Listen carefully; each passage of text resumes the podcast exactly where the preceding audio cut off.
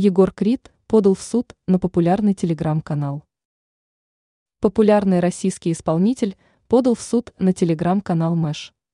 Все дело в том, что издание опубликовало информацию о музыканте, которая оказалась недостоверной. Крид был возмущен, что на канале заявили, что он принял участие в двухминутном ролике проекта «Разговоры о важном за крупный гонорар». Представитель шоу-бизнеса решил защитить свою репутацию при помощи московского суда.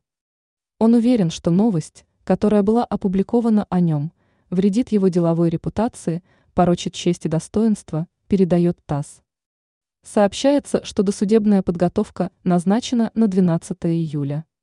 Кроме этого, издание «Москва-24» сообщает, что певец Егор Крид планирует запретить популярному телеграм-каналу публиковать какую-либо информацию о нем в дальнейшем.